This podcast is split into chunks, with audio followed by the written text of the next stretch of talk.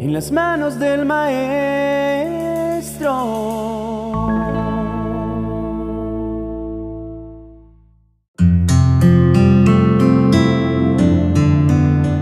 En este día quiero invitarte a reflexionar acerca de esa visión que tienes de ti mismo.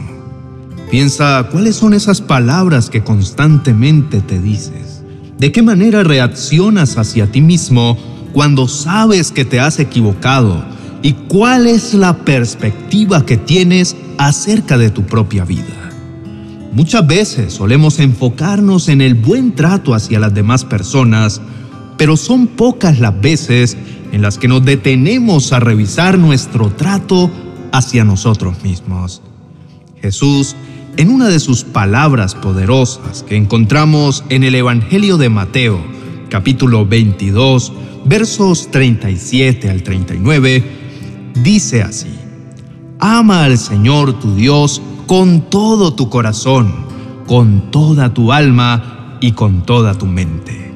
Este es el primer mandamiento y el más importante. Hay un segundo mandamiento que es igualmente importante. Ama a tu prójimo como a ti mismo. Claramente para Dios es de gran importancia que como hijos suyos aprendamos a amarnos.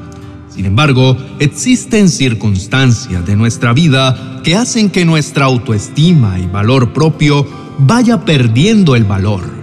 Quizá en el pasado vivimos experiencias que nos marcaron, quizá fracasos que nos hacen sentir derrotados, quizá fuimos víctimas de malas palabras y en otras ocasiones fuimos tildados con calificativos que solo hacían que nuestra perspectiva de quienes somos poco a poco fuese agrietada. Palabras como miedoso, cobarde, incapaz, perezoso, fracasado, egoísta, agresivo, terco, insoportable, insensato, son solo algunos adjetivos negativos que en el pasado pudimos haber oído. Aunque el tiempo ya pasó, se ha quedado guardado en nuestro subconsciente y cada vez que pasamos por un momento de presión o desafíos, se convierte en ese diálogo interno hacia nosotros mismos. No obstante, esta no es la manera en la que Dios diseñó que nosotros, sus hijos, viviéramos. Claramente en su palabra dice, sean realistas al evaluarse a ustedes mismos. Háganlo según la medida de fe que Dios les haya dado. Esto es una invitación a ser realistas y justos con nosotros mismos, que podamos aprender a vernos desde los ojos de Dios quien en verdad conoce nuestro valor y nuestras capacidades. Lograr vernos de la manera en la que Dios nos ve requiere de nosotros valentía, fe y sabiduría. Necesitamos armas para batallar contra esas voces del pasado y empezar a declarar sobre nosotros todas aquellas cosas que Dios ya ha dicho. Es necesario que seamos libres de ataduras antiguas y empezar a vivir una vida plena. Es por esto que indiscutiblemente la única manera de lograrlo es por medio de la palabra de Dios para así aumentar nuestra fe. Recordemos que su palabra dice, así que la fe es por el oír y el oír por la palabra de Dios. Querido hermano, quiero hacer un breve recorrido por la palabra de Dios en donde Él te mostrará todas aquellas cosas que dice de ti, y así aprenderás a verte desde sus ojos.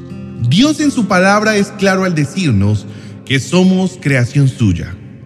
Nada de lo que somos fue hecho al azar, sino que Él amorosamente nos creó.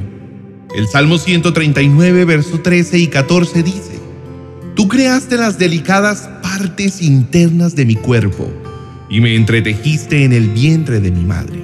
Gracias por hacerme tan maravillosamente complejo. Tu fino trabajo es maravilloso, lo sé muy bien. Esta poderosa verdad debe ser nuestra arma cuando venga el enemigo a decirnos que algo anda mal en nosotros. Cuando el enemigo intente hacernos creer que somos un error, es cuando más debemos alzar nuestra mirada al Padre y agradecer por habernos creado tan maravillosamente cada parte de lo que somos. Dios también dice que fuimos creados con un propósito. En la carta a los Efesios capítulo 2 versículo 10 dice, porque somos hechura suya creados en Cristo Jesús para buenas obras, las cuales Dios preparó de antemano para que anduviésemos en ellas. Esto nos debe llenar de ánimo y esperanza al saber que Dios ha preparado caminos de bendición para que podamos conquistarlos. Por esto, cuando creamos que nuestra vida no tiene sentido, declaremos estas poderosas palabras diciendo, me viste antes de que naciera. Cada día de mi vida estaba registrado en tu libro. Cada momento fue diseñado antes de que un solo día pasara. Salmo 139, versículo 16. Cuando el enemigo quiera venir a acusarnos por nuestro pasado, recordemos que Dios ya nos ha perdonado. Él olvidó nuestros pecados y nos dio vida nueva. Pues en su palabra nos dice, de modo que si alguno está en Cristo, nueva criatura es. Las cosas viejas pasaron, he aquí todas son hechas nuevas. Segunda de Corintios capítulo 5, versículo 17. Cuando las pruebas vengan a nuestra vida y nos quieran hacer sentir derrotados, recordemos que Dios nos ha dado esta maravillosa promesa que dice, el Señor mismo peleará por ustedes, solo quédense tranquilos. Éxodo 14:14. 14. Y declara las palabras del apóstol Pablo en la segunda carta a los Corintios capítulo 4, verso 8 al 9 que dice, Estamos atribulados en todo, mas no angustiados, en apuros, mas no desesperados, perseguidos, mas no desamparados, derribados, pero no destruidos. Y por último, haz de la palabra de Dios tu alimento diario.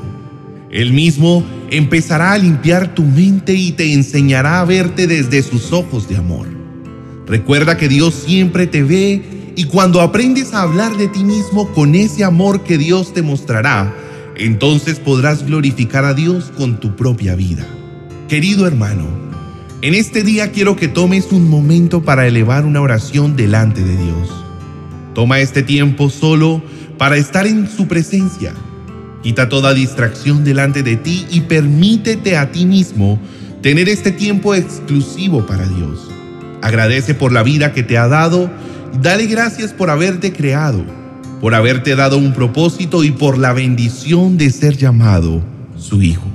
Oremos. Amado Dios, en este día quiero darte las gracias por la oportunidad que me das una vez más de escuchar tu voz. Gracias porque tus palabras son alimento y son vida en todas las temporadas de mi vida. Gracias porque sé que siempre estás a mi lado y sabes todo lo que mi alma necesita.